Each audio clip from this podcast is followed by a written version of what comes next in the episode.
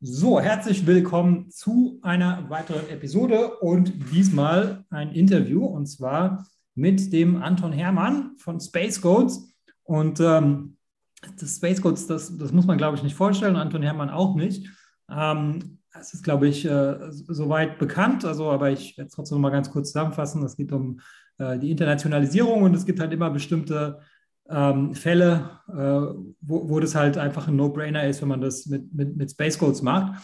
Ähm, und heute geht es aber um, um ein spezielles Thema. Ja? Das heißt, heute geht es um, äh, um, um UK, ja, mit dem, mit dem ganzen Brexit und, und was weiß ich, ja, hat sich ja da einiges geändert.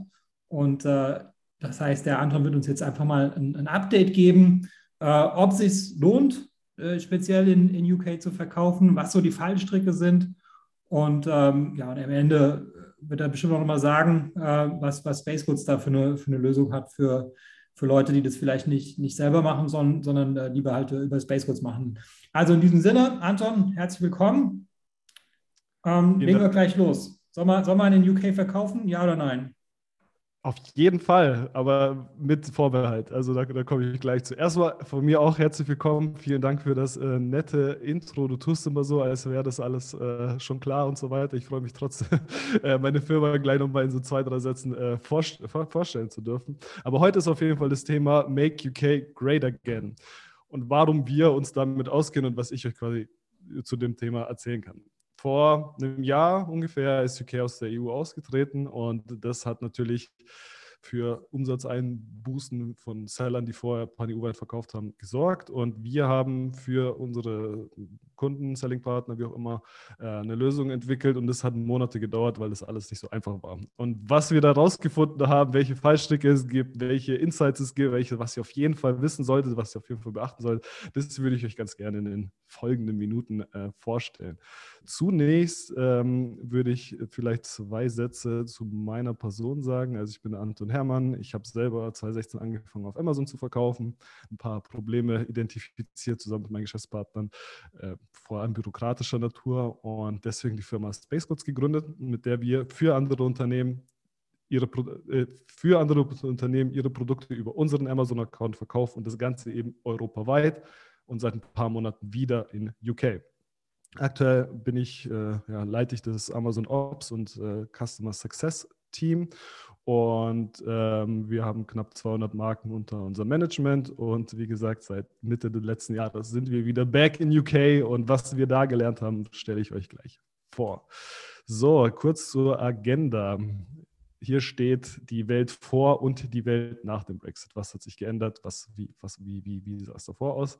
Ähm, warum es sinnvoll sein könnte, in UK zu verkaufen, was so die Argumente sind, vor allem zeitnah zu starten. Da gibt es ein paar valide Punkte, die euch später ein paar Kopfschmerzen sparen. Ähm, wie das grundsätzlich aufgesetzt wird, ist alles Space Codes unabhängig, auf was ihr aufpassen müsst, auch Space Codes unabhängig. Und am Ende erzähle ich euch, äh, wie wir euch ganz konkret hier helfen können. Und deswegen starten wir mit der Welt vor dem Brexit. Die meisten werden sich noch daran erinnern, es gab PanEU es gibt immer noch PanEU, das paneuropäische Netzwerk. Das heißt, du hast einen Lagerbestand, den Amazon für dich innerhalb von Europa verteilt, sodass du dich nicht mehr kümmern musst, wie viel Ware du nach England schickst, wie viel Ware du nach Spanien schickst und so weiter und so fort. Das waren quasi fünf Marktplätze mit Deutschland, Frankreich, Italien, Spanien und UK. Und ähm, Amazon hat die komplette, äh, äh, komplette Cross-Border äh, um, Umschichtung für dich übernommen und es waren weder Export noch irgendwelche Importvorgänge nötig und die meisten Compliance-Zertifikate galten auch für die komplette EU. Also ich rede jetzt zum Beispiel von CE oder sowas. Und ähm, das ist seit dem Brexit leider nicht mehr ganz so einfach, denn UK ist vor knapp einem Jahr dann endgültig ausgetreten aus der EU. Es gibt hier schon Fristen und so weiter, da komme ich später zu. Aber grundsätzlich gibt es keinen freien Verkehr von Gütern mehr. Das heißt, UK hat jetzt seinen eigenen Binnenmarkt und ist nicht mehr Teil des europäischen Binnenmarktes. Ähm, was zur Folge hat, dass viele Produkte, die vorher UK-compliant waren, weil sie eben EU-compliant waren, jetzt nicht mehr compliant sind. Deswegen muss man da besonders aufpassen. Und wie schon gesagt, nicht mehr Teil des Pan-EU-Programms. Das heißt, UK müsst ihr extra beliefern, UK müsst ihr extra den Lagerbestand verwalten und, und so weiter. Da hilft euch Amazon in der, in der Form nicht mehr, wie es früher der Fall war. Es gibt allerdings ein ähm, Freihandelsabkommen, ein Free Trade Agreement. Und das hört sich im ersten Moment super nice an, aber das gilt leider nur für Waren, die in UK oder in der EU produziert wurden. Das heißt, für, ich würde mich aus dem Fenster lehnen, 90 Prozent der klassischen FBA Seller äh, gilt es nicht, weil sie ihre Ware einfach in Asien zulassen. Also da nicht äh, zu viel versprechen und da muss man eben aufpassen auf Doppelverzollung und so weiter, komme ich später zu. Um das Ganze zu kompensieren, wahrscheinlich oder vielleicht haben sie, äh, ist das der Grund, hat Amazon drei weitere Marktplätze gelauncht, nämlich Holland, Schweden und Polen, ähm, laufen langsam an, aber natürlich geht da nicht ansatzweise so viel wie in, in, in England, auch allein weil England der, einer der etabliertesten Marktplätze der Welt war oder immer noch ist für Amazon. Und deswegen wurde das nicht, noch nicht so ganz. Wie, wie, groß ist England, also im Vergleich zu Deutschland? Es ist ein bisschen kleiner als Deutschland. Also die teilen sich den dritten Platz. Also ich weiß jetzt gerade nicht, was die allerletzten Zahlen sind mit äh, Japan, aber das war ursprünglich so, dass, äh, dass USA, Deutschland, dann UK. So ungefähr. Das ist jetzt so. immer noch so. Ist, ja, grob ist es, grob ja, ist es immer noch so, ähm, aber wie gesagt, Japan ist da ganz nah dran und hier und da in der Statistik wurden die auch mal überholt. So. Aber ist es jetzt im Vergleich zu Deutschland, ist es jetzt äh, also minimal kleiner. Ein bisschen kleiner, kleiner, ein bisschen nur, kleiner. Das heißt, wenn man jetzt sagt, ich, genau, das heißt, wenn man sagt, ich verkaufe in England, dann könnte man sich fast verdoppeln, könnte man schon sagen. Wenn man es richtig angeht, könnte man sich fast verdoppeln, ja, ganz genau. Also wenn ich irgendwelche Zahlen in den Raum werfen müsste, ich habe, meine ich, gelesen zu haben für die Recherche, 30 Milliarden aus der Umsatz in Deutschland knapp auf dem Amazon.de Marktplatz, während UK irgendwie 26 oder so ist. Also wirklich nicht weit dahinter. Ja, ja. ja. Der, der, geht auf jeden Fall ein. Also es ist nicht zu vergleichen mit dem Spanien oder geschweige denn mit dem Niederländer oder so. Genau. Ja. Ähm, warum ist es doch sinnvoll, trotzdem in UK zu verkaufen, obwohl es diese ganzen neuen Hürden gibt von nicht mehr eigener Lage, nicht mehr der gleiche Lagerbestand, äh, ähm, keine äh, neue Compliance-Dokumente und so weiter. Dadurch, dass UK mal Teil der EU war, gelten viele Dinge auch nach wie vor, zumindest in einer ähnlichen Form. Das heißt, grundsätzlich, wenn euer Produkt die Compliance-Anforderungen erfüllt hat vorher, dann, dann, werden die meisten Anforderungen auch jetzt noch gelten, wofür ihr vielleicht andere Dokumente braucht. Aber grundsätzlich müsst ihr die Produkte jetzt nicht großartig verändern, weil das ja mal Teil der EU war und die meisten Regelungen. Genau, da habe ich jetzt eine Frage und zwar, ähm, ja. ich habe jetzt Spielzeuge und da gibt es halt äh, die Normen ähm, in der EU, die heißen äh, EN 71, 7273, glaube ich. Und ähm, wenn die jetzt das Produkt darauf getestet wurde, ähm, mhm. und, und äh, konform ist ja, für, für die EU. Kann ich jetzt davon ausgehen, dass das dann auch in, der, in, in England der Fall ist oder ist das, muss ich das auch nochmal testen? Du kannst davon ausgehen, aber nichtsdestotrotz brauchst du wahrscheinlich ein anderes Zertifikat. Ich äh, komme aber gleich, okay. äh, dann, dann, nehme ich den Punkt einfach vorweg, weil äh, das war einer der, der, der, der Killer-Features von, von, diese, von diesem Brexit, sage ich mal, von dem ganzen Schlechten, was da kam. Also eine der guten Sachen. Ähm, nämlich, das hast du gerade angesprochen, schon für Spielzeuge brauchst du ja CE und, oder, oder wenn es chemikalische Stoffe sind, dann auch REACH. So. Und da gibt es, und das ist, das ist ein sehr großes Argument, noch dieses Jahr in UK anzufangen. Da gibt es nämlich so eine Übergangsfrist mit einem sogenannten Grandfathering. Und da ist es so, dass wenn du, äh, ich gehe jetzt mal, ich, ich habe die zwei jetzt äh, im Beispiel, REACH, wenn du bis Ende diesen Jahres noch deine erste Anlieferung in England machst, die von Produkten, die REACH brauchen, dann kannst du dir dein REACH-Zertifikat, was vorher in der EU in EU-weit gegolten hat, auch in England anrechnen lassen. Das heißt, quasi nach England kopieren, wenn du noch in diesem Jahr die, die, die Erstanlieferungen in, in, in, in UK machst. Das ist super. Für das Produkt praktisch.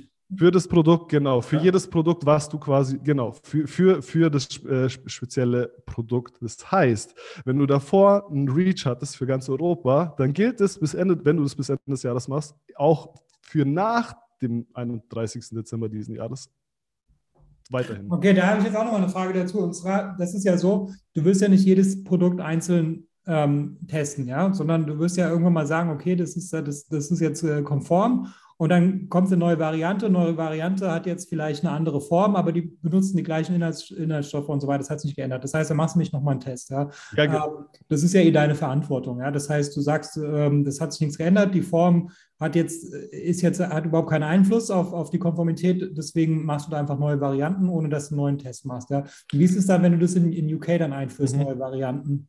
Okay, bei den neuen Varianten hängt es davon ab, wie, wie sehr die sich von der alten unterscheiden. Wenn du sag, wirklich sagst, da ändert sich chemisch gar nichts, dann, und das ist wirklich ohne, also mit Vorbehalt, ich kann es nicht zu 100% sagen, weil die Info hier frisch aus dem Ofen ist mit dieser Grandfathering äh, und Übergangsfrist. Aber ich gehe davon aus, dass es dann trotzdem noch gilt. Aber sobald sich da irgendwas geändert hat, muss man wahrscheinlich nach dem 31.12. das Ding dann neu anmelden für UK Reach. Naja, weil das ist Aber, ja deine Verantwortung als den Verkehrbringer. Das heißt, wenn du einfach ja. sagst, das ist konform, ja, ich hafte dafür, dann ist es halt so. Ähm, ja. Und wenn du dann einfach sagst, und in England ist es übrigens auch so, ja, ähm, dann. Sag, ja, das mit der Inverkehrbringung ist ein eigenes Thema tatsächlich. Du kannst nicht mehr Inverkehrbringer in, in UK sein, wenn du nicht, wenn du keine Firma in UK hast. Das, das weiß ja. ich auch, ja. Da brauchst du halt eine, eine, Entität vor Ort. Da habt ihr aber bestimmt eine Lösung, oder? Ganz genau. Ah, genau, okay, genau. Ja. Machen wir auch nicht selber in UK, in, in, Europa mittlerweile schon, aber in, in UK, da haben wir, haben wir einen Partner. Wie gesagt, da komme ich, komm ich auf jeden Fall äh, gleich dazu. Ja, ähm, wir haben das, wir haben das Reach-Ding äh, kurz besprochen. Wie gesagt, ich kann es ja nicht in allerletzter Instanz sagen, was, äh, was, was da für jede einzelne Variante gilt. Wir haben die Info von der IHK erst diese, nee, letzte Woche haben wir die bekommen. Das heißt, so viel wurde da auch noch gar nicht entschieden. Ja. Ähm, dann die zweite, die zweite Info ist äh, UK, CE. Und da ist es nämlich so, alle Produkte, nehmen wir an, du warst ein Pan-EU-Seller vor dem Brexit. Du hast deine Produkte schon dort verkauft. Vor dem 1.1.2021, letztem Jahr. So, das heißt, dann gilt das Grandfathering, was ich gerade für Reach bis Ende des, dieses Jahres erzählt habe, da dann gilt das auch für CE. Aber das gilt wirklich nur für Produkte, die vor dem aktiv, also vor dem Brexit tatsächlich in, in UK verkauft wurden. So, das ist, das, das, das ist nicht, nicht ganz so nice wie die, wie die Reach News, aber nichtsdestotrotz, wenn ihr mal Pan-EU-Seller wart und wieder in UK verkaufen wollt und euer CE-Zertifikat hattet, dann äh, gilt es weiterhin. Nichtsdestotrotz gibt es eine auch hier eine äh, Übergangsfrist, dass euer europäisches CE-Zeichen bis Ende diesen Jahres auch noch Gültigkeit hat, also bis Ende 2022. Ah, okay, du meinst jetzt einfach nur das, das Label, was halt da, da drauf gedruckt wird. Ja, also Ge das, genau, das, da musst du jetzt kein extra Ding draufdrucken für, für UK zumindest. Genau, genau, genau. Was, ist, was kommt danach? Was musst du dann UK, UK, UK CE. Ah, okay, alles klar. Mhm. UKCE, genau. Ähm, das ist gut, wenn man mit Leuten quatscht, die Ahnung haben, Team, deswegen immer her mit solchen Fragen. Ähm, das hatten wir auch schon gesagt, UK ist der drittgrößte, Markt, also wir sind immer noch bei den Chancen von UK, das ist der drittgrößte Marktplatz, Amazon-Marktplatz der Welt. Ähm, und eine weitere Chance, die sich eigentlich ja, aus der Logik heraus ergibt, ähm, viele Seller, die vorher Pan-EU gemacht haben, sind jetzt einfach rausgeflogen. Das heißt, der Markt ist untersättigt. Das bedeutet, also, das bedeutet, es gibt nicht genug Angebot, wie es, wie es da Nachfrage gibt, für die Produkte, die dort an, angeboten wurden. Von, von allen Pan-EU-Sellern sind, sind die Produkte nicht mehr auf dem Markt, außer die, die sich den UK-Stress nach dem Brexit gegeben haben. Das ist auch meiner Meinung nach eine Chance. Kannst du das auch mit, mit, mit Zahlen ein bisschen ich untermauern? Ich, also vom Gefühl her gebe ich dir ja recht, ja, dass, dass ja. der Markt groß ist und sind viele rausgeflogen und so. Ich kann mir aber auch ja. vom Gefühl her denken, dass der schon immer ein bisschen kompetitiver war, weil es auf Englisch ja. war. Das heißt, jeder Ami, jeder Chinese äh, wird wahrscheinlich als auch erstmal nach, nach UK gehen, bevor er nach Deutschland geht, wegen der Sprachbarriere. Deswegen weiß ich jetzt nicht, ob das jetzt irgendwie ob das jetzt weniger Competition hat oder mehr Competition hat. Ich kann es nicht mit Zahlen belegen, aber wir kennen es ja allein von unseren Kunden. also allein unsere Kunden, die davor alle paar EU-weit unterwegs waren, sind jetzt halt von, von unseren 200 Kunden, ist, würde ich sagen, die Hälfte ungefähr, ein bisschen mehr als die Hälfte, pan-EU-weit unterwegs. Äh, und von denen sind gerade mal eine einstellige, eine also eine einstellige Anzahl in UK. Das heißt, allein von diesen Kunden, also allein von uns sind schon 90 Seller weniger in UK unterwegs als davor. So. Obwohl die die Möglichkeit hätten, mit uns ja dort weiter zu verkaufen. Und wie schaut es mit den Chinesen aus? Also ist das für die jetzt einfacher oder ist das für die, für die total egal? Also Unterschied, kein Unterschied. Kein Unterschied, außer dass sie, das, dass sie sich den Stress jetzt doppelt geben müssen. Und dann überlegst du halt als, also ich hatte äh, so ein internationales äh, Interview auch äh, zu dem Thema Pan-EU und UK gesondert. Und da war auf jeden Fall auch der Tenor von der Zuhörerschaft, dass ähm, die, wenn die jetzt in Europa anfangen würden, erstmal in Deutschland, weil dann kannst du aus Deutschland in die anderen Länder skalieren vorerst ja. und danach erst UK angehen, wenn überhaupt, weil UK einfach wie USA plötzlich geworden ist. Also es ist einfach ein eigener Markt mit ganz eigenen Regeln und so weiter für einen, für einen Nicht-EU-Seller. Also wenn du jetzt mal überlegst, du bist der Ami und du, hast, du stehst jetzt vor der Entscheidung, gehe ich nach UK, okay, Argument, Sprache ist die gleiche, könnte, könnte, man, könnte, man, könnte man nehmen, aber der Markt ist halt viel kleiner. Also UK allein ist viel kleiner als Pan-EU. Also Ja. das, was noch von Pan-EU drüben ist. Deswegen, ich habe leider keine Statistik gefunden, die das belegt.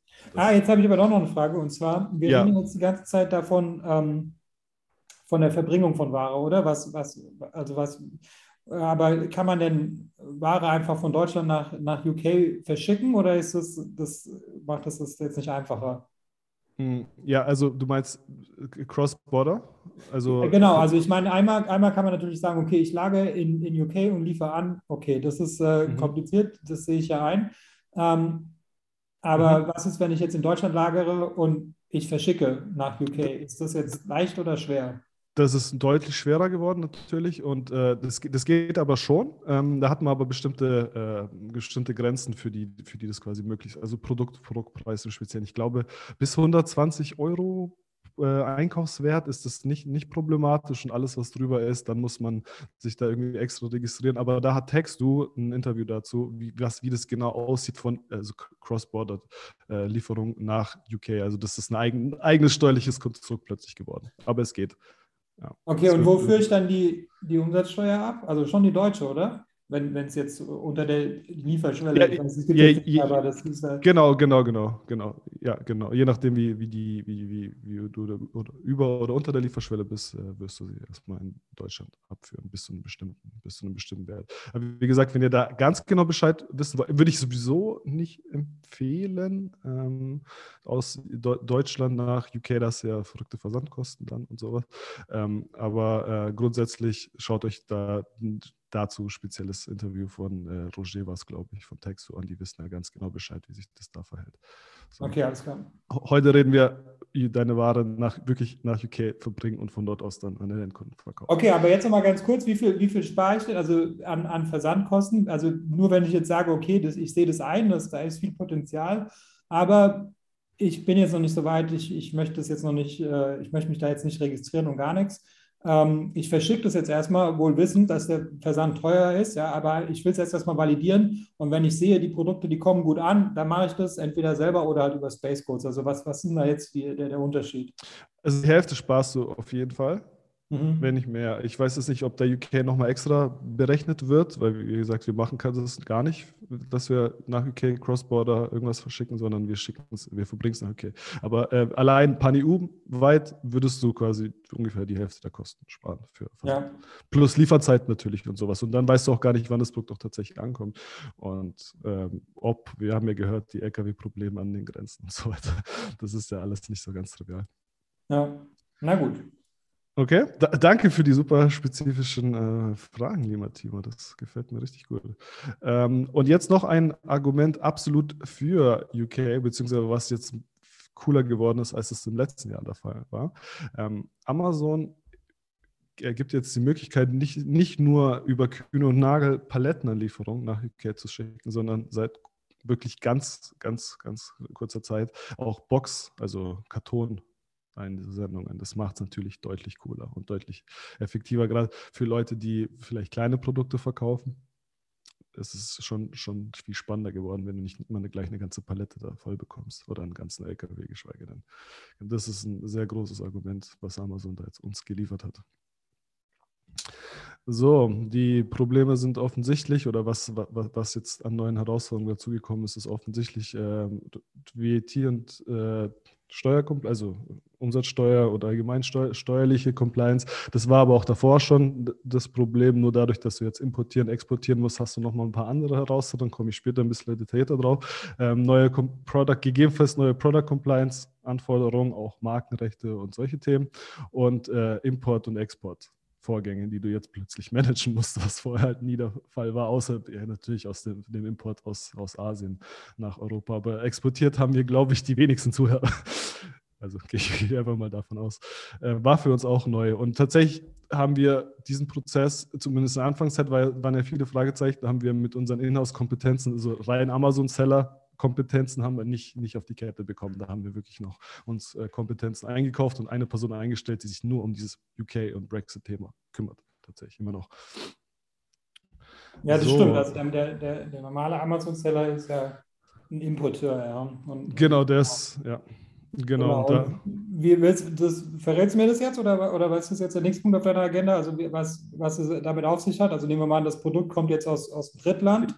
Ja, ähm, kommt, kommt jetzt, kommt jetzt. Genau, okay, wie, man, wie man das ganz konkret, wie man dieses ja. Setup ganz konkret machen kann, auch alleine. Wie gesagt, das ist jetzt alles ohne, unabhängig von Space Codes, wie man das tatsächlich alleine auch hinbekommt. Ähm, Geh mal einem hypothetischen Beispiel davon aus, dass es sich um Spielzeug handelt, was aus Georgien kommt. Spielzeug aus Georgien. Perfekt, dann, dann, dann machen ja. wir das so. Ähm, und zwar habe ich das äh, un unterteilt in äh, Product Compliance, also was du vorab machen musst, damit du mit deinem Produkt compliant bist, ähm, was du vor der ersten Anlieferung machen musst und was du bei jeder Anlieferung machen musst. Das sind so die drei, die drei Bereiche, wo ich hier in den nächsten Minuten unterscheiden werde. Also das allererste, was du, was du organisieren musst, ist die bereits angesprochene Inverkehrbringung in UK. das ist das gleiche in Grün wie in Europa. Das heißt, ein Amerikaner kann nicht einfach sein Produkt in der EU verkaufen, ohne eine Adresse, die haftbar gemacht werden kann für mögliche Schäden, die in der EU sitzt, also im Binnenraum der EU sitzt.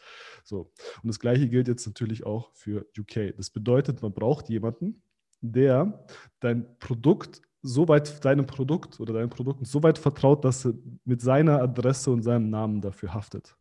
Und diese, diese Partei muss in UK sitzen. Da arbeiten wir mit einem Partner zusammen, äh, Global E-Commerce Experts, die können das.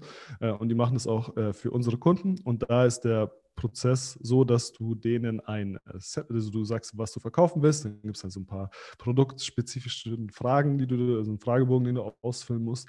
Und dann schickst du denen ein oder zwei Samples von deinem Produkt nach England. Die testen diese oder geben es in ein Labor oder testen es selber oder wie auch immer ähm, das Produkt und sagen, okay, dieses Produkt ist für den UK-Markt verkaufsfähig. Prüfen das Label, ob auch alles drauf ist, was, was drauf muss und dann geben die ihre Adresse für das Produkt frei. Das ist, damit ihr eine Hausnummer habt, das sind einmalige Kosten pro Produktcheck, die liegen bei 200 bis 300 Euro für Oberprodukte, also jetzt das Thema mit Varianten, da würdest du dann nicht extra zahlen ähm, wenn du irgendwie drei verschiedene Farben hast. Aber das ist mal grund, grundsätzlich. Ja, okay, aber für den Preis hast du halt kein Labor oder sowas äh, inklusive. Also das heißt, das musst du dann nochmal on top zahlen, nehme ich mal an. Oder du nee, nee, das ist tatsächlich, das ist der, tatsächlich der, der Produkt. Also ich glaube, das geht los. Wie gesagt, wir geben, wir schlagen da auch nichts auf oder so, wir geben das einfach eins zu eins weiter. Wenn du wenig, also weniger als zehn Produkte, da liegst du irgendwie bei 300 Euro pro Produkt und bei mehr als zehn, dann liegst du irgendwie bei 250. aber die akzeptieren dann auch die, die Laborberichte, die du halt hast. Also die sagen dann Genau, so, genau. Okay, genau. okay, ja. Ja, ja, genau. Die, die, prüfen, die, die prüfen die ganzen Dokumente und gegebenenfalls, mhm. und das ist halt in der Pauschale auf jeden Fall dabei, weil die verdienen, glaube ich, genug an dem, an dem ganzen Thema, ähm, an der, an der Inverkehrbringung. Ähm, da zahlst du, äh, wie gesagt, die, das paketweise und gegebenenfalls schicken die das auch in ein Labor, wenn das sein muss. Und wir haben noch nie irgendwie extra was zahlen müssen. Und wir haben sowas wie Nahrungsergänzungsmittel und sowas auch schon nach UK. Damit haben wir Trottel tatsächlich sogar auch angefangen. Einfach direkt mit dem Endgegner in UK. Genau. Deswegen hat es ja, auch so lange gedauert, aber haben wir am Ende hinbekommen. Ähm, genau, wenn die, also wenn der Partner in UK das akzeptiert, dann gibt er euch die Adresse durch, die ihr auf euer Produkt, auf eurem Produkt aufbringen könnt. Und das ist auch eine Sache, die wir gelernt haben. Es dürfen auch zwei Adressen auf dem Produkt stehen. Das heißt, ihr könnt dann schreiben, ihr könnt dann sowas schreiben wie für EU, dann eure eigene quasi, Importeur für, für EU, eure eigene Adresse und Importeur für UK könnt ihr dann die Adresse von dem Partner quasi. Und das muss auf der Verpackung, ne? Sonst ah, ja, genau. Genau, und genau. Aufkleber würde auch reichen, oder? Einer, selbstverständlich, ein Aufkleber okay. würde auch reichen. Genau. Und ja, und jetzt habt ihr den ersten Schritt gemacht, ihr habt einen, einen Verkehrbringer gefunden, ihr habt die Verpackung soweit angepasst und jetzt ähm, müsst ihr gegebenenfalls, das sagen die euch dann, ähm, neue Zertifikate anfordern, die für OK nötig sind. Aber wie gesagt, durch die Schonfrist und so ist das alles noch all, äh, überschaubar und äh, die Produkte rüberschicken und jetzt, und das ist wichtig und das kostet auch monatlich ein bisschen was, die müssen die Produkte lagern. Also der Partner, der für euch haftet, muss mindestens ein, ein Produkt von jeder Variante bei sich im Lager haben und das kostet einfach Lagergebühren. Falls mal irgendeine Prüfung kommen sollte, dass die das Produkt auch vorweisen, also dass sie es auch vorzeigen können. So, das ist das ja, kleiner, kleiner Kostenanteil. Und jetzt kommen wir zu der Sache Proof of Origin oder nicht. Also was ich vorhin gesagt habe, äh, Handels äh, mit, wird durch das Handelsabkommen, Freihandelsabkommen abgedeckt oder nicht. Und ähm, tatsächlich ist es so, dass Deine georgische Ware, die ist natürlich davon komplett unbetroffen, weil die nicht in der EU produziert wurde und da musst du auch kein extra Proof of Origin oder sowas oder sowas vorweisen. Also das ist quasi dafür da, dass du, dass du nachweisen kannst, dass dein Produkt in der EU oder in UK produziert wurde. Das ist quasi ein extra Schritt, der bei dir wegfallen würde, um eben den Zoll zu sparen. Warum? Wenn du jetzt und das ist jetzt eine Sache, die betrifft, äh, die, die betrifft dich dann schon wieder massiv. Wenn, wenn du jetzt die Produkte in der EU zuerst importierst, die aus Georgien kommen, was war es? Spielzeug? Kinderspielzeug, ne? War's. Genau, ja. Genau. Wenn du die in der EU zuerst importierst und die danach nach UK bringen willst, dann müsstest du die aus der EU wieder exportieren und in die, äh, nach UK wieder importieren, was äh, eine doppelte Verzollung mit sich bringt. Das ist, natürlich, das ist natürlich nicht so geil. Also zum einen mal einen doppelten Verzollvorgang und das kostet immer Geld, weil ihr könnt das wahrscheinlich nicht selber machen, das müsst ihr euch dann von einem Partner äh, machen, also Importer auf Record, der in der UK sitzt. Ähm, das, das mal zum einen und natürlich zahlt ihr auch einfach doppelt den Zoll, was, was, was nicht so geil ist. Eine Lösung dafür ist ähm, ein Zolllager. Das macht Unicorn, soweit ich weiß, dass sie die Ware unverzollt erstmal nach Europa bringen über Rotterdam. Ich glaube, mhm. über Rotterdam machen die das. Schicken es ins Zolllager, verzollen es aber nicht, sondern splitten es innerhalb des Zolllagers und dann verzollen die den Teil für EU für die EU in der EU und den Teil für UK bringen sie nach UK und verzollen den dort. Dann spart man sich zumindest die Doppelverzollung. Das würde ich auf jeden Fall. Ist das empfehlen. immer so? Also, oder kriegt man das dann wieder erstattet, aber in der Praxis? Nee, nee, nee, nee. Das, das, so? das, das, ist so. Also du musst doppelt verzollen. Fertig aus. Ah. Weil die Ware ist in der UK, die ist verzollt, exportieren, du musst importieren, musst wieder verzollen. Da kommst du gar nicht drum herum. Ja, ja, ja. Ähm, dann ähm, das, hat, das kann ich überspringen, den Punkt, weil unser Product Label ist ja in Ordnung. Du könntest aber auch direkt dahin schicken. Also wenn du es jetzt mit deinem. Genau. Okay. Ja, das würde auch gehen. Das, das, das würde auch gehen, aber so das praktische Beispiel ist, du schickst die Ware mit einem Container oder wie auch immer, mit einem LKW aus Georgien nach Europa und das ist einfach in der Regel günstiger, als das schon vorab zu, zu trennen. Aber könnte man für sich, also je nach Größe und sowas, kann man das auch noch durchrechnen, ob man das vielleicht nicht andersrum macht. Kann, mhm. kann auch sein. So, muss man, muss man im Einzelfall entscheiden. Wie gesagt, Conny von Unicorn, die empfehle ich ja gern, die hilft euch da auf jeden Fall weiter. Die haben sich da, äh, die haben eine ganz coole Lösung. Ganz coole Lösung geholt, äh, entwickelt. Und jetzt ähm, noch ein Punkt, der Richtung Product Compliance geht oder ich wusste nicht, wo er, wo er besser reinpasst, ähm, nämlich die Sache mit der UK-Brand und EU-Brand. Und zwar ist es, war das so, dass eine EUPO, also diese europäische Marke, die vor dem Brexit registriert wurde, in, äh, nach UK gespiegelt wurde. Das heißt, ihr habt zu der EUPO-Marke direkt noch eine UK-Marke dazu bekommen. Das seht ihr, wenn ihr das, wenn ihr selber nachgucken wollt und eine Eupro-Marke, es gilt nicht für DPMA, also für Deutschland-Only-Marken, würde ich allgemein auch nicht empfehlen, immer Eupro direkt gehen. Ähm, aber wenn ihr äh, eine, eine Eupro-Marke habt, könnt ihr das in eurer Markenverwaltung in der Brand Registry sehen. Da hat Amazon euch die Marke einfach dupliziert. Und dann seht ihr eine UK-Marke und eine, eine EU-Marke. Könnt ihr gerne im Nachgang draufschauen. Weil sonst müsste man die Marke nochmal registrieren in der in, in UK quasi. Man kann die noch bis, ich glaube, bis Mitte diesen Jahres oder sowas kann man die noch, die noch verwenden, die äh, EU-Marke, aber dann, dann läuft es ab und man muss die Marke im Prinzip neu in UK registrieren, beziehungsweise ja, das Derivat. Siehst du da jetzt irgendwie schon so eine riesen Abmahnwelle irgendwie von Leuten, die das verpeilt haben, aber trotzdem noch ihre Produkte da? Ich glaube, ich, also Abmahn ist so ein deutsches Ding primär, also das passiert hier am meisten. Ähm, aber die, da, da, sind noch so, so, ein paar Sachen auch bei Batterie und bei W3E, die sind, das ist alles noch so fuzzy in UK und die, die kommen gar nicht hinterher mit diesen ganzen Änderungen, dass ich persönlich das noch nicht sehe so auch nicht in ganz naher. Zukunft. Also, ähm, nichtsdestotrotz empfehle ich das, es gleich gescheit zu machen, weil Intellectual Property Issues sind immer teuer und ja. Ja, haben, haben dann nach, also nachträgliche Umsatz- oder Profit-Erstattungen und sowas. Äh, das, das, das will man eigentlich nicht haben. Genau, und jetzt ähm, als Tipp, den ich vor schon ein paar Mal genannt habe, nutzt diese, diese Übergangsfristen, nutzt diese Übergangsfristen und schaut, wo fällt euer Produkt rein und wie kann ich davon profitieren, dass ich die Zertifizierung vielleicht nicht doppelt machen muss, wenn ich das in, in, bis zu dem und dem Zeitpunkt dann das erste Mal organisiere. So viel, so viel zum Thema Product Compliance. Natürlich haben wir jetzt einfach mal grob drüber, drüber gequatscht und man kann das nicht alles man kann es nicht alles in einen Hut werfen, man muss es spezifisch anschauen, aber das ist der grundsätzliche Workflow oder das, was sich jetzt ändern wird oder geändert hat. So, jetzt wird es spannend. Vor der ersten Lieferung. ihr könnt selber nicht importieren, also ihr dürft gar nicht selber importieren. Ihr braucht quasi einen Importer of Record, der, eine, der in UK sitzt und euch vor dem englischen Staat vertritt. So, das ist das Erste, ihr müsst euch jemanden. Da gibt es aber viele Companies, die das schon immer gemacht haben und die das auch immer noch machen. Das ist das, ist das weniger Problem, braucht ihr auf jeden Fall. Was ihr dann weiter braucht, ist eine EORI-Nummer extra für UK. Das ist auch wichtig, damit ihr in UK importieren könnt. So, und die kriegt ihr über euren Import of Record. Dann sagt ihr ihm, hey, ich brauche eine EORI-Nummer und der sagt euch dann, was ihr, was ihr zu tun habt und hilft euch da, diese Nummer zu organisieren. Und jetzt kommt etwas, was ich auch nicht gewusst habe davor.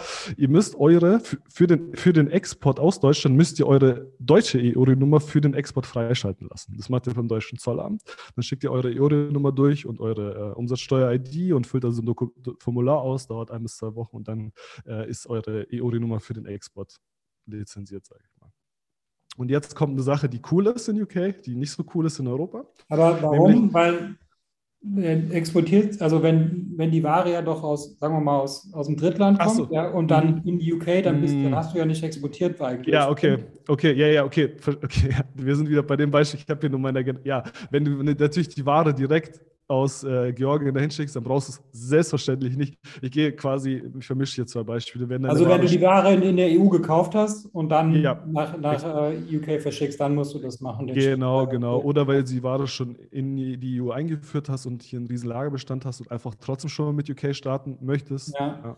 Und okay. sagst, okay, jetzt mal Doppelzoll kann ich schon mal bezahlen, dann braucht ihr das auf jeden Fall für, äh, für den Export, ne, dass eure EURE-Nummer für den Export lizenziert ist durch das Zollamt. Genau, das heißt, die, die Handlungsempfehlung ist, das einfach, wenn man weiß, man macht das irgendwann mal, dann sollte man es vielleicht jetzt schon machen, ja, weil ja.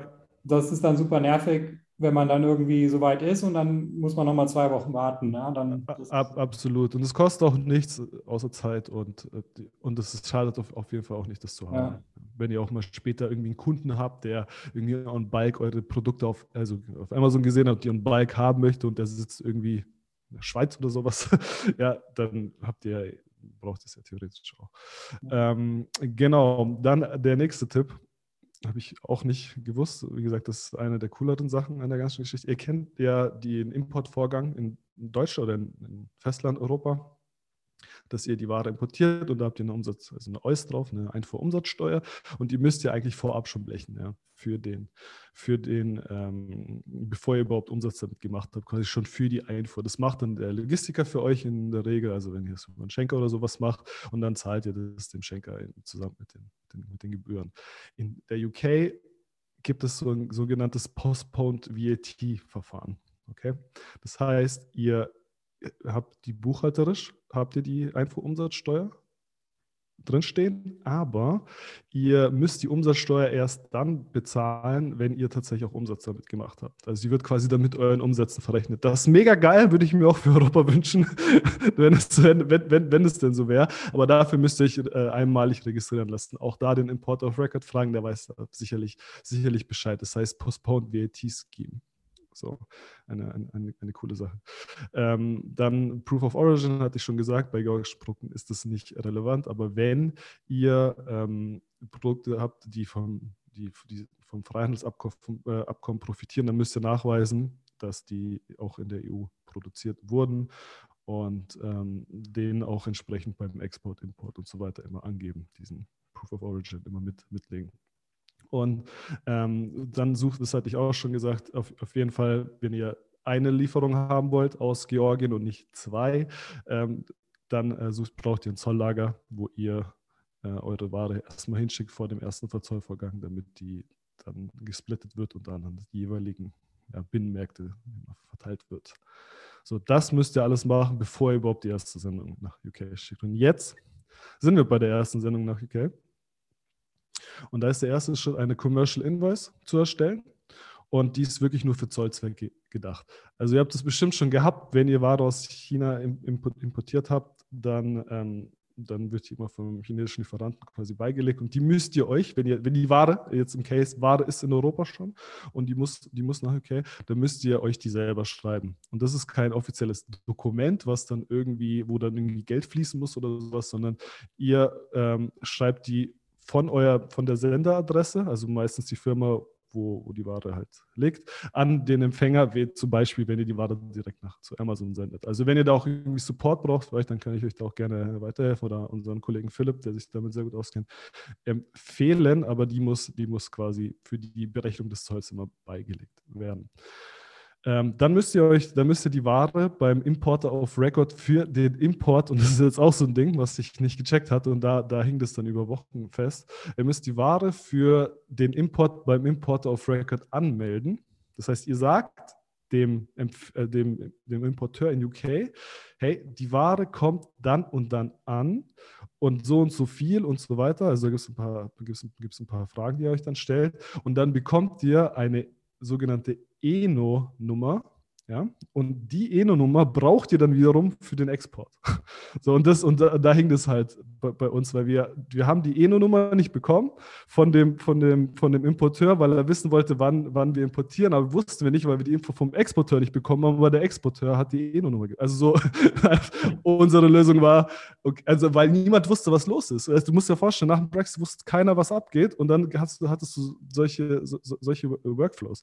So, und dann war unsere Lösung, wir haben, ja, haben halt geschätzt und dann irgendwas gesagt und dann haben wir irgendwie eine ENO-Nummer bekommen, die haben dann irgendwie dem, äh, am Ende dann irgendwie doch halbwegs funktioniert, aber war alles ein, ein riesen, riesen Film. So, und dann müsst ihr eure Exportanmeldung machen, also äh, Ausfuhrbegleitdokument, ABD nennt sich das auf Deutsch, ab einem Warenwert von 1000 Euro, wie gesagt, wenn ihr aus Deutschland nach UK exportieren wollt. Und ähm, der äh, Inco-Term, den ihr dann verwendet, ist äh, DAP, Delivered at Place, glaube ich, heißt es. Irgendwie sowas. Genau, das ist der, das ist der gängige Incoterm, den ihr aus Deutschland, von Deutschland nach UK quasi nutzt. Ähm, und ab da ist es straightforward. Ihr sucht euch einen Spediteur, der die Ware abholt, mit den ganzen Dokumenten, Export- und Importdokumenten schon ausgestattet und der bringt euch die Ware dann äh, ins Warehouse bei Amazon oder in ein Pre-FBA-Warehouse je nachdem, wie viel ihr dahin schicken wollt und so weiter. Weil jeder Exportvorgang, Importvorgang kostet halt Geld für die Dokumentenerstellung. Mit den Hausnummer abkosten. Also 50 Euro das Ausfuhrbegleitdokument und je nach Import of Record nochmal, so ein, ein gut höherer Preis, weil in England ist alles teurer ähm, für die, für die Importdokumenterstellung. So, das war auf jeden Fall mal so die, der grobe Ablauf. Sorry, Timo, dass ich ein bisschen vermixt habe aus Europa nach UK und aus Georgien nach UK. Ähm, wir sind vor allem gerade damit beschäftigt gewesen, Kunden, die ihre schon in Deutschland haben, nach UK zu bringen. Deswegen bin ich da ein bisschen besser noch bewandert. Ähm, okay. Das ist die Theorie, aber es gibt natürlich auch ein paar Fallstricke und äh, da da muss ich euch einfach darauf hinweisen, bevor ihr da in irgendwelche Probleme ihr nicht mehr rückgängig machen könnt. Und zwar ist jetzt England ein eigener Marktplatz und ich starte das Ganze mit ähm, Amazon-Themen und dann Realworld-Themen und dann irgendwie noch sonstige, sonstige Fallstricke erstmal, eure Kontaktinformationen müssen geupdatet sein. Das gilt eigentlich aber auch für jeden anderen Marktplatz. Das sage ich trotzdem gerne dazu, weil das nicht jeder weiß. Also für jeden Marktplatz braucht ihr eigene Kontaktdaten, die ihr dann bei Amazon jeweils hochladet. Ähm, ihr braucht äh, PPC-Zahlungsdaten, die müssen auch wiederum auf dem Marktplatz von UK hochgeladen werden. Auch eigentlich selbsterklärend, aber eure UK-VAT-Nummer muss, ähm, muss vorhanden sein, in, äh, muss hochgeladen werden. Bei Amazon ist euer Account schnell wieder, schnell wieder abgeschossen und einen gesperrten Account wieder entsperren. Da weiß das Team, glaube ich, selber Bescheid. Ist, nicht, äh, ist äh, schwieriger, als das gleich richtig zu machen. Dann hat UK, UK eine eigene ähm, Performance, wie jeder andere Marktplatz auch. Und da empfehle ich einfach wöchentlich reinzuschauen und eure, eure UK Marketplace Performance, Verkäuferleistung äh, zu monitoren und gegebenenfalls auch zu reagieren. Und immer und immer, immer, immer die Notifications von Amazon beachten und Handlungs Anweisungen befolgen. Weil wenn ihr, das ist immer das Gleiche. Also auch, wir haben ja auch den einen oder anderen Kunden mit einem gesperrten Account und äh, es ist meistens die gleiche Story. In den seltensten Fällen, zumindest unserer Erfahrung, wirst du einfach instant gesperrt, sondern da kommt irgendwie eine Nachricht, eine Notification, wird ignoriert, da kommt nochmal eine Notification, wird ignoriert und dann sperren die den Account. So. Und das ist zumindest, zumindest unsere. Natürlich gibt es auch welche, die dann direkt äh, down gehen, wenn, gerade wenn sie kleiner sind. Aber in der Regel kommt dann noch die eine oder andere Notification von Amazon, bevor die, bevor die äh, reagieren. Einfach immer beachten, immer äh, umsetzen, was Amazon von euch will und auf gar keinen Fall ignorieren. Und jetzt eine spannende Sache, die, die richtig dumm ist, aber leider, leider die Realität, ähm, nämlich LBI, beziehungsweise Inventory Performance Index oder Lagerbestandsindex.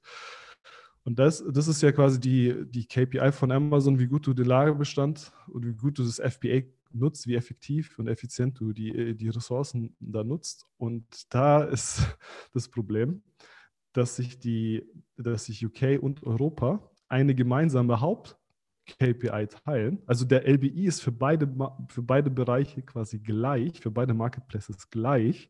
Das heißt, wenn ihr einen LBI von 600 habt in Europa, dann habt ihr einen LBI von 600 in UK. Aber die Sub-KPIs, die sind separat. Das, habt ihr, das heißt, ihr habt für ganz Europa außer UK habt ihr Sub-KPIs, also Überbestand, Durchverkaufsrate, äh, Angebote on Stock und äh, gestrandetes Inventar. Und das gleiche habt ihr nochmal in UK. Und diese Sub-KPIs, egal wo sie sind, beeinflussen den Gesamt-LBI. Das heißt, wenn ihr in Europa super grün seid, alles ist Hammer, aber UK ist super rot, dann wird euer LBI konstant nach unten gehen. Und ihr wisst gar nicht wieso, weil ihr seid ja super aufgestellt. Ihr mal Durchverkaufsrate, alles top. Aber dadurch, dass ihr äh, UK vernachlässigt habt und dort die Sub-KPIs nicht erreicht, sinkt euer Europa-LBI. Komisch, hoffentlich wird es bald gefixt, aber das ist gerade leider noch. Nee, interessant wäre noch zu wissen, ob das jetzt gewichtet wird, ja, weil ich meine, wenn du jetzt irgendwie so in UK so zu vernachlässigen, weißt du, hast du ganz wenig Bestand. Ich, ja, ich kann, ja, es wird, es wird nicht gewichtet. Also, ich sag's so, unser 99 Prozent unserer Umsätze gerade, oder vielleicht 98 Prozent oder was, sind einfach in Europa. Und wir sind in Europa überall top. Und trotzdem ging unser LBI über Wochen runter, weil in UK, in UK was 1% ja. macht. Okay, kann man natürlich genau. auch umgekehrt nutzen. Man kann natürlich dann auch irgendwie so UK top machen und dann in UK ja. äh, in Europa. Ja. Wahrscheinlich. Ich, könnt, ne? ich kann es mir anders nicht erklären. Und das war auch tatsächlich die, wir sind ja beim Amazon 360-Programm und das war auch die offizielle. Ah, okay. so, so ja. hey, Leute, also mit der Gewichtung nicht, das haben wir einfach aus der Praxis raus gesehen, aber dass es so ist, das ist offiziell so, hey, ja, wissen wir Bescheid, wir sind dran und so weiter, können aber nichts versprechen. So. Okay. Genau, das, das war mal so die Amazon-Themen. Also pretty basic, aber trotzdem mal, muss, muss trotzdem mal gesagt werden. Ähm, und bei den äh, Real-World-Problemen, seid bereit für eine äh, Zollbeschau oder eine Zollschau. Das heißt, ähm, jederzeit kann der Zoll bei euch vorbeikommen oder euch oder eine, eine Zollbeschau oder eine Gestellung und Beschau gibt es ja. Beim einen musst du zum Zoll gehen, beim anderen kommt der Zoll zu euch. Kannst du vorher auswählen, was du gerne hättest und sowas. Äh, aber darauf müsst ihr äh, vorbereitet sein. Das heißt, die Dokumente, die ihr die ihr für, die, für den Export und Import habt, müsst ihr also zehn Jahre lang verwahren und die müssen auch sauber sein. Weil wenn da irgendwas schief geht, dann gibt es deftige Strafen. Also da, da wird schon, schon mal Geld verloren. Das ist doch aus der Erfahrung unseres äh, Logistikexperten auch so so angedacht. Ähm, dann gibt es noch dieses W3E und Batteriekonzept. Das gibt es ja in Europa quasi äh, Elektroschrott und Batterieschrott, dass man den bezahlt. Das wurde so zumindest jetzt Stand heute noch nicht umgesetzt in UK. Das gibt es da so in der Form quasi noch gar. Wird bestimmt kommen in naher Zukunft, wird bestimmt kommen, aber gerade ähm, ist es noch so ein bisschen eine Grauzone. Ja. Also ihr bräuchte theoretisch, also mich nicht darauf festnageln, aber das sind so die Infos der IHK, gerade noch nicht mal eine eigene WDRE-Registrierung für UK, wenn ihr dort Produkte verkaufen wollt. Aber macht's, also bevor ihr da irgendeinen Quatsch macht, guckt da lieber nochmal selber nach oder ruft die IHK an, wenn ihr das, vor allem wenn ihr das später hört, also nachdem das Interview hier war.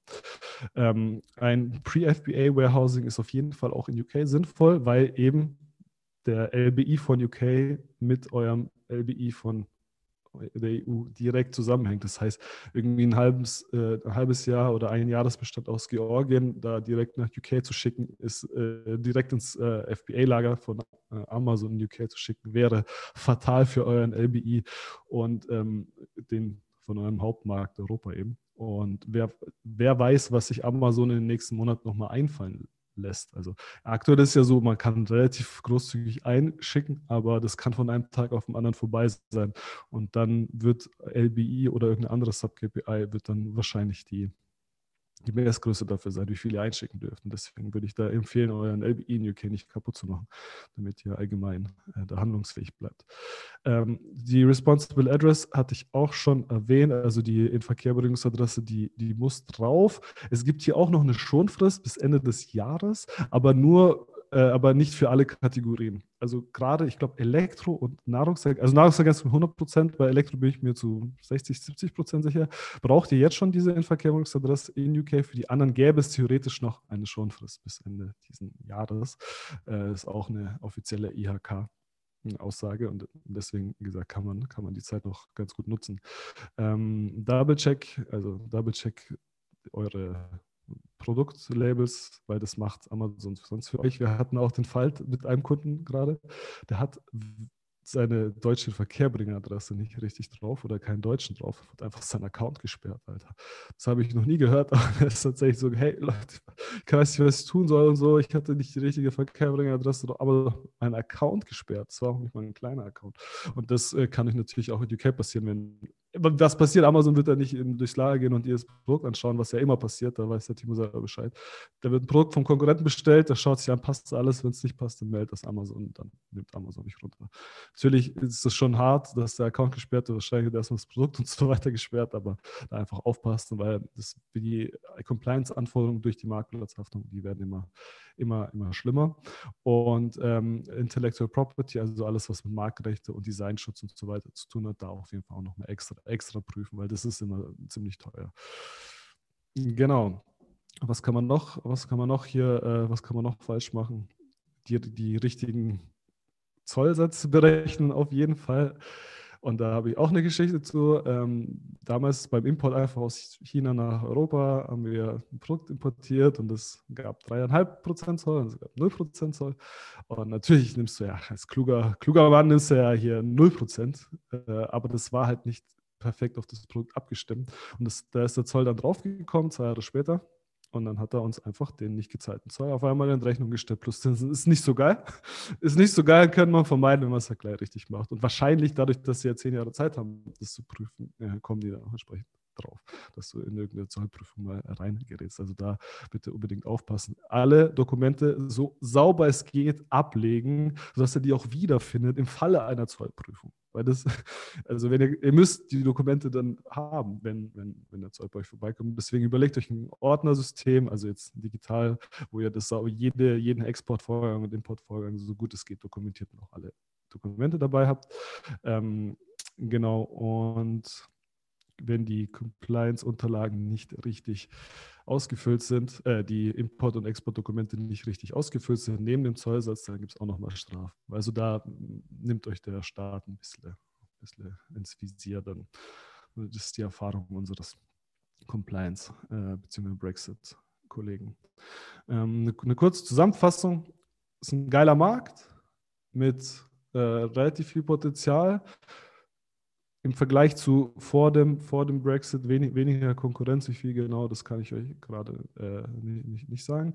Aber grundsätzlich spann, spannender Markt mit ähm, vielen neuen Herausforderungen. UK ist jetzt ein Drittland. Ihr müsst da bestimmte, bestimmte Themen beachten. Ihr müsst euch äh, Import- und Export-Expertise aneignen oder einkaufen. Und wenn ihr in UK starten wollt, dann überlegt es euch zeitnah zu tun, denn die Schonfristen, die machen das Ganze gerade ziemlich sexy.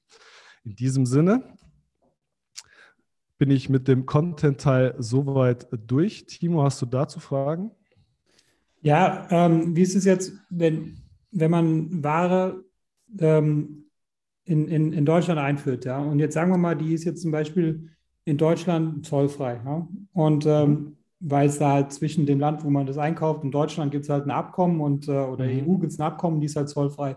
Und wenn man die jetzt weiter in die EU verkauft, ja, also selber exportiert, ähm, ist sie dann immer noch äh, zollfrei, weil es gibt ja ein Abkommen zwischen UK und EU, ja, und äh, die mhm. Ware kommt jetzt von Deutschland, oder geht er dann wieder da zurück, wo sie ursprünglich mal hergekommen ist? Genau, das, das ist Geld dann, wo die Ware tatsächlich ursprünglich hergekommen ist. Und da muss man dann pro Produkt nochmal prüfen, ist der Zoll wirklich noch 0%? Weil gegebenenfalls fällt dann Zoll an.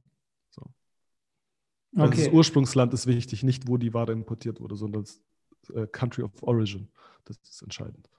Okay, und was ist, wenn jetzt zum Beispiel die Ware, ähm, die ist in Deutschland angekommen und die wird dann nochmal ein bisschen konfektioniert? Also das heißt, jetzt kommt da jetzt irgendwie Ja. noch was dazu, eine Ja. Verpackung oder ein Aufkleber, was weiß ich. Ja, ja, da gibt es viele Leute, die da tricksen wollen. Ähm, ich weiß genau, was du hinaus willst, dass du quasi durch diese, um, durch diese Veredelung oder sowas, dass du ähm, dadurch äh, die Country of Origin nach Europa schieben kannst. Das ist in den seltensten Fällen möglich. Also nur umverpacken oder sowas auf gar keinen Fall. Da muss wirklich auch was mit dem Produkt passieren. Die Frage kam auch schon öfter auf, aber das, das wird in den meisten Fällen nicht funktionieren. Da müsst ihr deutlich mehr machen als nur das, was du gerade beschrieben hast, umpacken, zusammenpacken.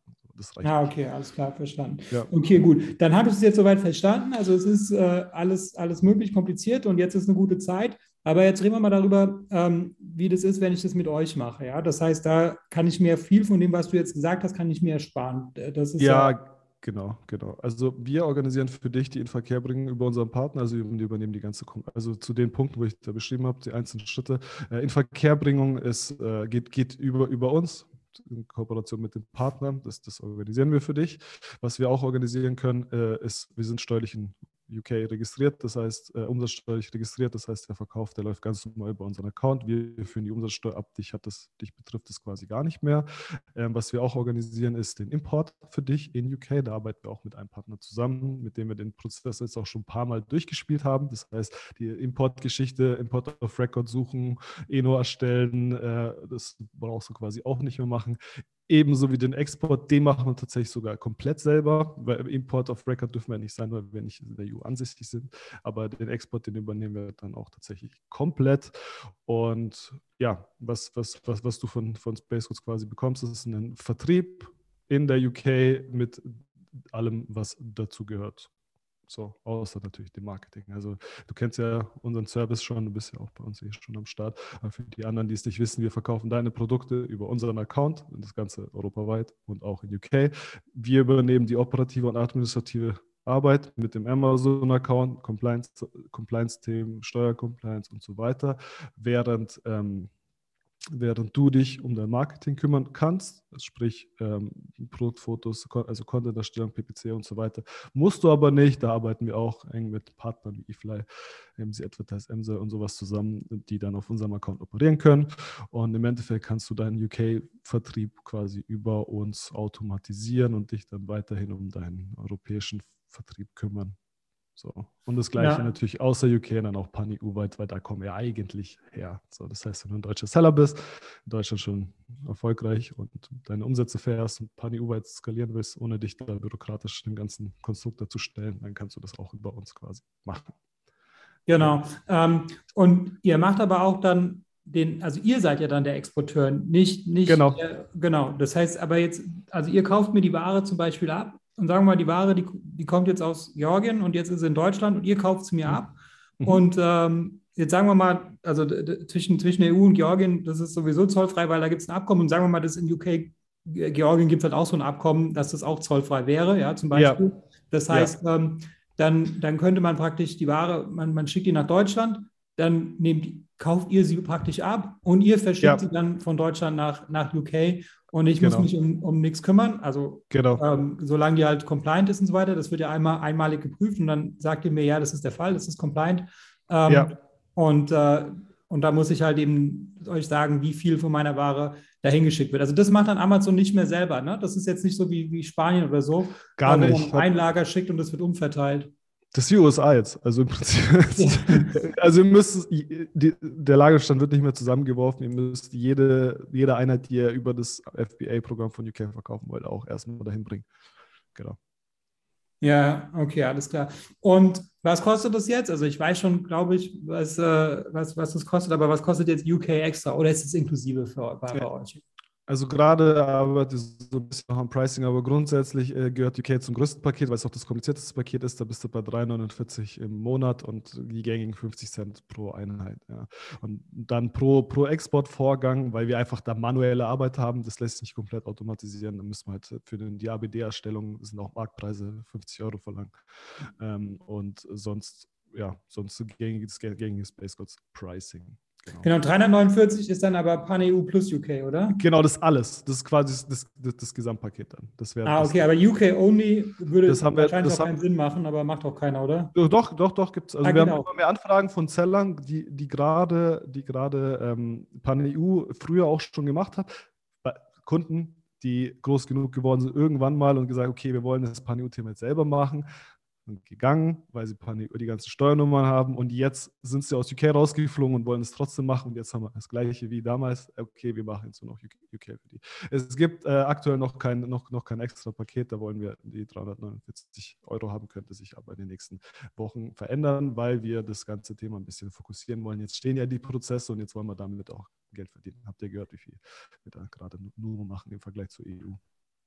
Und was, was macht mehr Sinn, wenn man jetzt sagt, wenn man ist jetzt nur in Deutschland, ist jetzt der erste Schritt deiner Meinung nach äh, UK oder der erste Schritt weiter Pan-EU? Ist Pan-EU, würde ich immer noch sagen. Da hast du dieses Einlagebestand für ganz Europa und das CE-Reach und das Ganze, es gilt weiterhin für Europa und sowas. Und ich, ist weiterhin meine Meinung. Ähm, aber danach ist äh, UK. Der, der, und äh, was ist größer, Europa minus Deutschland oder UK? Ich muss kurz überlegen. Ähm, ungefähr gleich. Die sind ungefähr, wenn ich es hochrechne, ungefähr gleich. Also sie schenken nicht so, nicht so super viel. Ja, ungefähr gleich. Ja. Also Spanien, Italien, Frankreich, äh, Holland, Polen und Schweden sind ungefähr so wie UK von der Größenordnung. Ja. Wobei, wobei äh, Frankreich und äh, ich glaube, Frankreich ist der am schnellsten wachsende Amazon-Marktplatz gerade. Neben natürlich, die, die neuen nehme ich nicht dazu, ja, weil aus 100 Millionen 200 zu machen, ist natürlich leichter als auch 10 Milliarden 11 zu machen. Äh, 20, meine ich. So deswegen. Ja, genau. Und ähm, wie schaut es aus mit, mit anderen Marktplätzen bei Space Codes? Also äh, USA zum Beispiel oder, oder äh, Vereinigte Amer Arabische Emirate, die sind ja auch nicht weit von Georgien jetzt zum Beispiel. Ja, da, äh, wann, wann seid ihr da am Start? Also USA haben wir die ersten Leute angeteasert, also die ersten unserer, unserer Lieblingskunden quasi gefragt, ob sie da Bock drauf haben und sind jetzt quasi in dieser, ja, okay, was seid ihr bereit zu zahlen und so weiter Phase. Also das ist angestoßen, aber ich will ungern nochmal eine Timeline geben, weil äh, ja, man weiß nicht, wie lange das dann noch am Ende wirklich braucht. Aber wir sind gerade dabei, das aufzusetzen. Also es könnte, könnte bald kommen, könnte aber auch noch ein bisschen länger dauern, je nachdem, wie viel die, äh, ja, was die Amerikaner noch alles von uns wollen mit Firmengründung dort und so weiter. Das ist ah, okay. nicht ganz so einfach zu sagen, ja. So, aber wir sind, wir sind dran. So, aber Andere Marktplätze? Äh, erstmal, wenn dann, da gucken wir gar nicht so, erstmal, also Europa ist immer dabei, alles, also auch wenn die Türkei dann mal kommen sollte und so weiter, dann werden wir da auch direkt mit am Start sein, ähm, wenn es richtig kommt, also jetzt ist ja gerade noch so ein bisschen Übergangszeug, ähm, aber erstmal USA, das ist auch das mit Abstand am meisten nachgefragte, UK können wir eben jetzt, das ist ja mhm. äh, auch ein ganz, eine ganz eigene Welt, wie ihr gerade gehört habt, komplett neue Anforderungen, die da, die da entstehen. Und danach schon mal weiter, also vorher will ich gar keine Aussage so, USA, danach kommt der Rest. Ja, und ihr macht auch weiter immer nur Amazon, oder? Also ich kann jetzt Aktuell. nicht hoffen, dass ihr jetzt irgendwann mal Multichannel macht. Irgendwann schon, 100% steht auf jeden Fall auf der Timeline. Ähm, nun ist halt die Frage, wo man seine Softwarekompetenzen einsetzt. Wenn du ähm, Kapazitäten einsetzt, weil wenn du Amazon USA anbindest, dann ist die Technologie und die API im Prinzip die gleiche. Es ist eine andere API, aber im Prinzip die Reports und das sieht alles sehr ähnlich aus. Ja, da muss man nicht viel umbauen. Während du, wenn du ein eBay anbaust, musst du im Prinzip neue Software schreiben, nur für eBay. Und dafür ist der Markt einfach zu klein. Deswegen haben wir uns zum Ziel genommen, erstmal US, äh, also Amazon so weit abzudecken, dass, dass unsere Kunden happy sind und danach dann in Richtung Shopify, weil da kann ja auch spannende äh, Möglichkeiten ergeben. Shopify vielleicht eBay, wissen wir noch nicht, aber so auch in die Richtung zu gehen. Ja. Ja, wie, das verstehe ich nicht mit Shopify. Beim Shopify ist ja kein Marktplatz. Also da, oder meinst du jetzt Fulfillment bei Shopify macht ihr? Äh, also da gibt es so Ideen wie, du willst über deinen Shopify-Shop in beispielsweise USA verkaufen und deine auch in USA liegen haben und so, so Sachen. Ach so, okay, okay. Das heißt, wenn, wenn, wenn, wenn meine Ware jetzt also ihr, ihr habt ja meine Ware, ja, und ihr ja. habt die in verschiedenen Ländern und dann kann ich natürlich in meinem Shopify-Account dann irgendwie viel ja, schneller genau. verschicken. Okay. Genau, genau. Und halt wir, unser Ding ist immer, die lokale administrative und Bürokratie abzunehmen. Und das, die hast du halt auch, wenn du aus, wenn du in USA verkaufst und in den USA lagerst, logischerweise. Aber wie gesagt, das steht komplett in den Sternen. Also da ist auch noch kein. Ja, ja, ja, genau. Okay. Ja. okay. Also UK ist ja so auch so das Offensichtliche. Ja, also ich meine, ja. erstmal erstmal Deutschland, dann äh, EU und danach Nummer drei UK. Ja, und dann, genau. dann USA. Genau. Okay. Genau. Ähm, super spannend. Dann, ähm, ja, dann wie soll man das jetzt machen, wenn man jetzt sagt, okay, das ist, ich habe das nicht, ich wusste es gar nicht, dass es das gibt oder so, ja, dann äh, ähm, wie macht man das am besten mit dir? Am besten schreibt ihr mir einfach direkt eine E-Mail oder ihr meldet euch direkt für ein Gespräch auf unserer Seite an. Also über unsere Seite spacecodes.io äh, könnt ihr euch direkt einen Termin buchen, wenn ihr unter Start Now geht. Keine Sorge, Start Now ist nur das Wording, da ist es ist unverbindlich und sowas. Oder ihr schreibt mir direkt eine E-Mail und dann klären wir das so. Anton at spacecodes.io. Also das sind die zwei Optionen. Genau, sehr gut. Ja, dann ähm, genau das, den, den Link äh, zu eurer Webseite findet ihr dann auf jeden Fall in der Episodenbeschreibung. Und, und kapitalismus.io bitte angeben, damit wir auch wissen, dass, dass, dass der Timo ein guter Mensch ist. genau. ja. Sehr gut. Dann bin ich soweit durch mit meinen Fragen. Ähm, dann, äh, ja, dann gebe ich dir einfach die, die, die abschließenden Worte. Wenn du jetzt noch mal was loswerden möchtest, weil ich jetzt nicht gefragt habe oder so, ähm, dann ja. hast du jetzt die Gelegenheit dazu. Ja, vielen Dank, Timo. Vielen Dank fürs Hosting. Vielen Dank für die wunderbaren Fragen. Auch danke an die Zuhörerschaft. Und die immer, wenn ihr schon Videos von mir dieses Jahr gesehen habt, das ist im, im Januar und Februar mein, mein, mein heißester Tipp kümmert euch rechtzeitig ums Weihnachtsgeschäft, verdammte Scheiße. Die meisten fangen einfach viel zu spät an. Das heißt, kümmert euch jetzt, ich weiß, es ist so weit weg noch, aber die Ware muss bestellt werden. Wir haben diese Supply Chain Probleme weltweit und so weiter. Kümmert euch rechtzeitig ums Weihnachtsgeschäft. Plant rechtzeitig das Weihnachtsgeschäft und dann habt ihr auch ein erfolgreiches Weihnachtsgeschäft. Das ist, glaube ich, weise Worte für den Januar. Und in diesem Sinne wünsche ich allen einen guten Start ins neue Jahr und freue mich auf eure Nachrichten.